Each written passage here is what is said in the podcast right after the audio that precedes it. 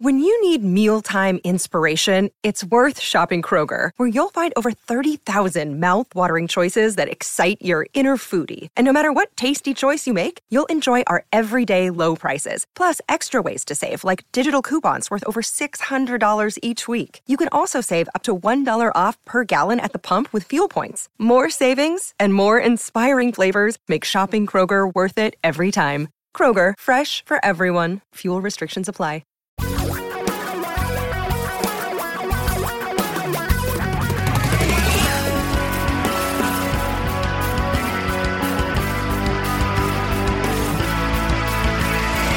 Hey, hi there. I'm going to take my glasses off. I was looking at Tom. I don't know why I look at Tom, because it's not like I'm supposed to be looking at you. I should move him over here. I'm just going to grab Tom on the screen and put him closer to you, our listeners and viewers from around the world. All 700 of you viewers and all 30,000 of you listeners, or however many there are. There's a lot of you listeners. Hi, everybody. I'm Don McDonald. In Florida, Thanksgiving stuffed, and there in Washington State, somewhere in Washington State, we're not exactly sure where, it's an undisclosed location where the aircraft hang out. It's like the skunk works. Mr. Thomas C. Cock, ladies and gentlemen, give him a big hand. Just call me Tryptophan Tom, and I'll try to... Yeah. Okay. I put the glasses back on so I can see the screen. Hi, everybody. Welcome to the program. We're glad you could be with us. And today we're going to talk about prognosticators, people who make predictions, people who predict for a variety of reasons. But I think the main reason that most people make financial predictions is to make themselves rich. I really, truly believe that, because one of the best examples recently is a guy by the name of Michael Saylor. Do you know Michael Saylor, Tom? I do not, until you brought this to my attention. Yeah, Michael Saylor. I've heard his predictions are out to sea, but I could be wrong. Michael Saylor is the CEO of a company called MicroStrategy, which was an internet software kind of company that he has the unique record on Wall Street of having one of the biggest one-day losses for his stock in history. During the height of the dot-com bubble, MicroStrategy stock lost $6 billion in market cap in a single day. Which doesn't sound that much in the time of Tesla, Microsoft at all, but pretty significant then. This was 20 years ago. Yeah, this was real a while money. Ago. Mm-hmm. And his company nearly went under. It just kind of teetered on the brink with a little bit of cash hanging around. Well, he's decided to do something new with the money. Instead of building a business with it, the heck with that business thing, he's taken all of the company's money, plus some, because he borrowed some, and bought Bitcoin. He's one of the biggest holders of Bitcoin in the world. He has more than 100,000 bitcoins. It's worth billions of dollars. Now, what does that have to do with predicting? Well, he's in the news. He was in the news the last week telling the press, any members of the press who would listen, that he predicts, and he's calling himself an analyst. Who isn't? He predicts that Bitcoin will amount to 7% of the total value of the world's economy within the next few years. 7%? 7%. Now, why would he say that? Could it be to create a self-fulfilling prophecy? He owns a lot of it. You might want to push the price up. You think so? Do you think maybe he's trying to manipulate the market a little bit? Because funny, his comments got picked up, not necessarily by the mainstream press. The mainstream press picked them up, but tweaked them a little and talked about some of the negative. But the crypto press, publications like AMB Crypto and Coin Speaker and Coin Journal and Coin Telegraph, have something in common. They're all also pushing Bitcoin. But I tell you, despite the fact that that this guy is just gutsy as all get out, these kinds of predictions and the press picking up on them is really dangerous because you don't know the difference. You're not going to research these guys like we do. This guy his predictions are dangerous for you. They may be good for him, and he keeps buying more. But this happens over and over and over again, and it keeps happening. And Tom, we see it all the time. Yeah, you know, anytime I hear from Michael Saylor, I think I get a sinking feeling. Oh, gee. I'm sorry. Actually, there's another guy that you're going to name. You wore out all of your dad joke inventory over the weekend. Kids and grandkids, apparently not. I just warming up. Because there's another guy named that a lot of people will know. They might not know Michael Saylor. A guy named Harry Dent, because he is a predictor on a very regular basis. Boy, is he bent. Thank you. And I thought you would have used up all your Dent jokes. Yeah, I had to throw one in there. Okay, because here's the reason I'm going to pick on Harry. He's got a new prediction. Does he? Stop the press. Ring the bell. Run for the hills. Yes, his new prediction is the biggest stock market crash of our lifetime will hit in 2022. Wait a minute. That is not a new prediction. It's not for him. That's the same prediction he's been predicting for 10 years. He's been saying every year the market's going to crash. And this comes from a woman named Jane Woolman Russoff. I don't know who Jane is. And the article is from thinkadvisor.com, but she, in the article, this is part of the reason these people persist is because Jane either just took the news release and rewrote it or doesn't know up from down, because in her article, she says, Dent correctly called Japan's 1989 bubble bust and the falling recession and the dot-com crash and the popular surge that made Donald Trump president. Wrong, wrong, wrong again. No, he didn't. I've been following Harry Dent for years. And here's a guy I think you should trust, a guy named Larry Swedroe. Larry's actually, I don't know. Again, I don't know where Miss Russ, why she's writing about him, but Larry actually went back and looked at the record. In October 1999, Harry came out with a book, The Roaring 2000s, The Great Boom Ahead, predicted the boom of the decade. The Dow will go to 35,000. What happened? Well, the S&P 500 lost about 1% a year for the next decade, a cumulative loss from 2000 to 2009 of 9%. So that didn't deter old Harry. In January 2006, he published The Next Great Bubble Boom, How to Profit from the Greatest Boom in History. And then, as Larry writes, not long after the publication, we experienced the worst bear market since the 1930s. Wow. And couldn't have been more wrong twice. Yeah. Exactly. You think just the watch clock thing would have worked. But then his latest effort, The Great Crash Ahead, Strategy for a World Turned Upside Down, released in September 2011. Does anybody know what stocks have done since September of 2011? I think they're up about 300%. Pretty much gone straight up. Yeah. Basically gone straight up. He has been uncannily accurate in predicting things the wrong way. Oh, he's been an uncannily accurate contrarian predictor. Oh, and by the way, whatever Harry says to do, maybe that's why his books sell so well. People are buying them to read them and then do the exact opposite. And if you want to be closer to him, you could have invested in his AIM Dent Demographic Trends Fund. I do remember this one. Launched in June of 99, made 54% that year, but then 2000 through 2004, the fund lost over 11% per year. It got put out of its misery by merging it into the AIM Weingarten Fund. And then there was the Advisor Shares Dent Tactical ETF with Harry as the co-manager. That fund, by August of 2012, was liquidated. Should you believe predictions? Well, here's the thing. When it comes to this, here's the reason I think people want to. We all want to know the future. We all think we're going to have control if we know the future, right? There's a Wizard of Oz out there that's going to tell us, yes, click your heels together 3 times and it'll work out. Wait a minute. Did you watch the movie, The Wizard of Oz? You know, he was a fraud. He really wasn't a wizard. That's right. He was hiding behind there with all the gadgets. We all want to know the future. In a balloon. I know. And here's part 2. We all have a tendency, kind of like the Wizard of Oz, to focus on the wrong thing. Instead of looking at the smoke and all the rest of it, you should have been looking behind the curtain, because when it comes to many things, we look at the horse race instead of actually the issue. What do I think you should do? well, first of all, throw all these bums out, quit paying attention to them.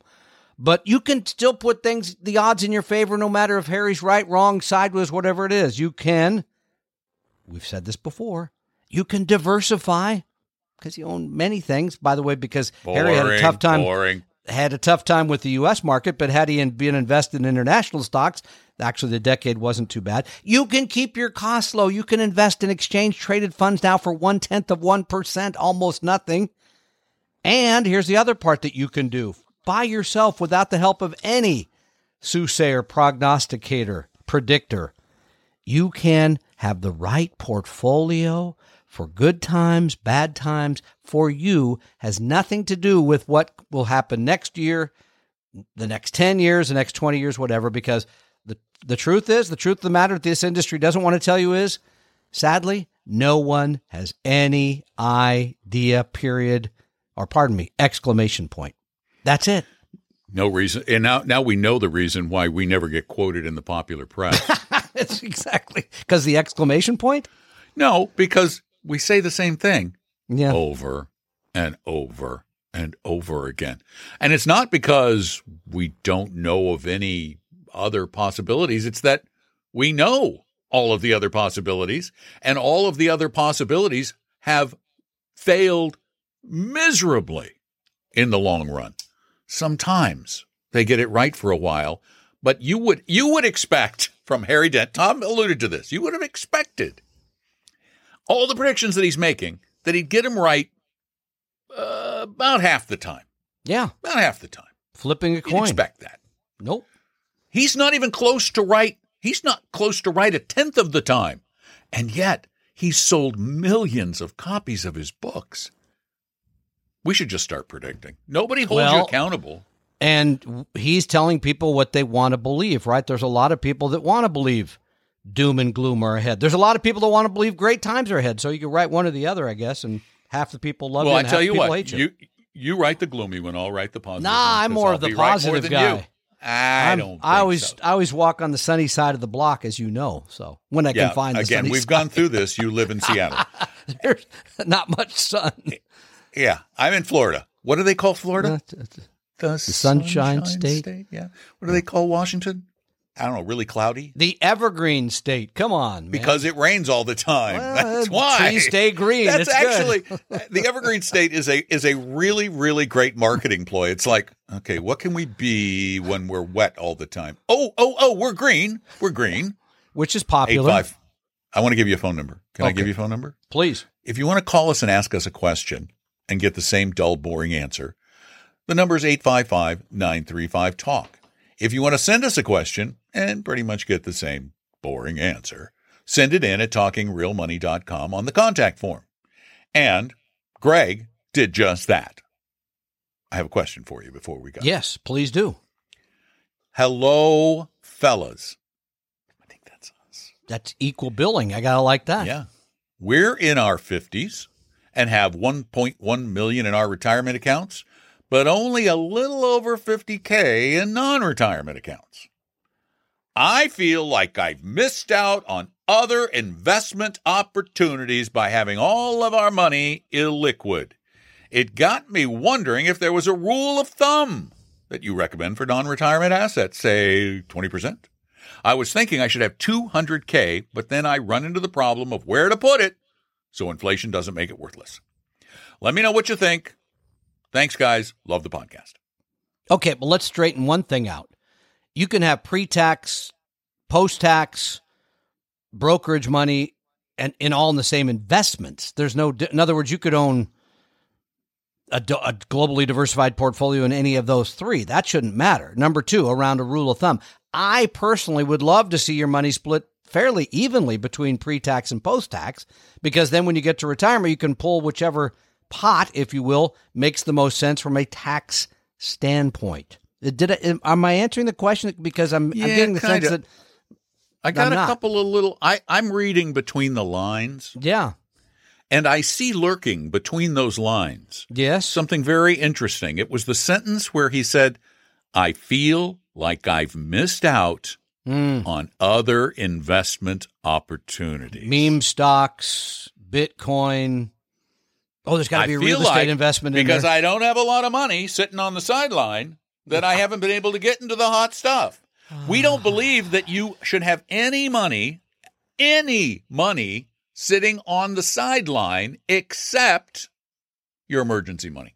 Yeah. In fact, I had a conversation with a new client this week who said, I heard your show on Saturday and you said something about not having cash sitting around. And he goes, I know you're talking about me. I said, well, you're not the only one, because there's like $18 trillion sitting in banks that's making the banks a lot of money, because guess what? They invest that money and not you. So no, you're not missing out on anything. But back to what I think is the most important point, I like a balance between pre-tax and post-tax money, because then when you draw on it, it does create a better strategy. But he already has $1.1 million in retirement. But he's in his 50s. So he can start now saving.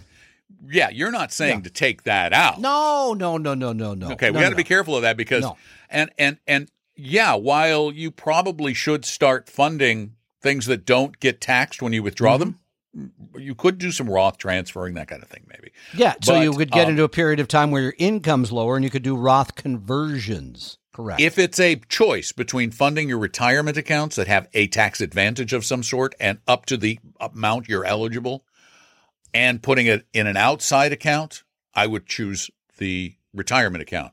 If you have extra money over and above that, sure, fund a non-retirement account, but invest it the same way. And if I can add an alternative to that, maybe the best thing in his situation, since he is sort of unbalanced, which you and I know a lot about, the better proposition would be— How is he unbalanced? Because he has so much in the pre-tax and so little in post-tax money.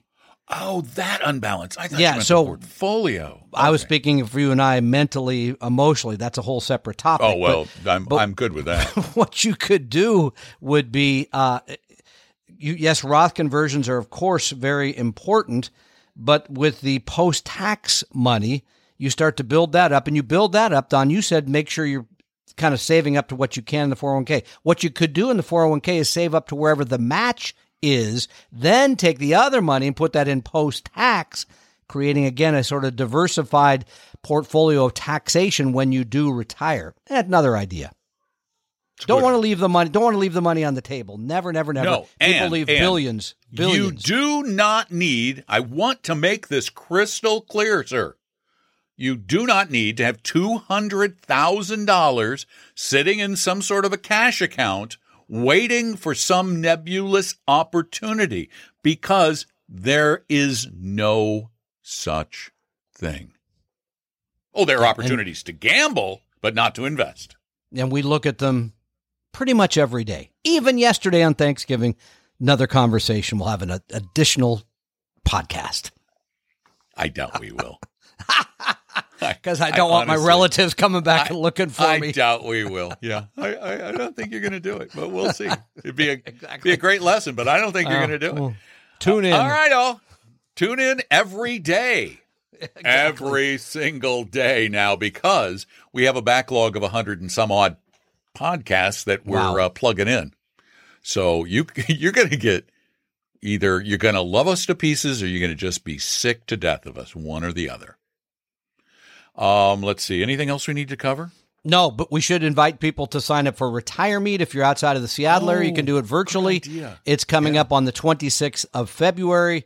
The two of us, consumer expert Herb Weiss, all. You can go to retiremeat.com. You can sign up right now virtually. It's all going to be broadcast. Can we call it broadcast? I don't know. What do you call it? It is broadcast. It's wide casting, so it's broad. Wide casting. So you can, from wherever you are, you'll be able to see us in living color. Can we say that? Anyway, so I think it's in color. Certainly not in black and white. It certainly is. So Retire Meet, February 26th. You should sign up, because I think we can only take 1,000 people online or something. There's some limited.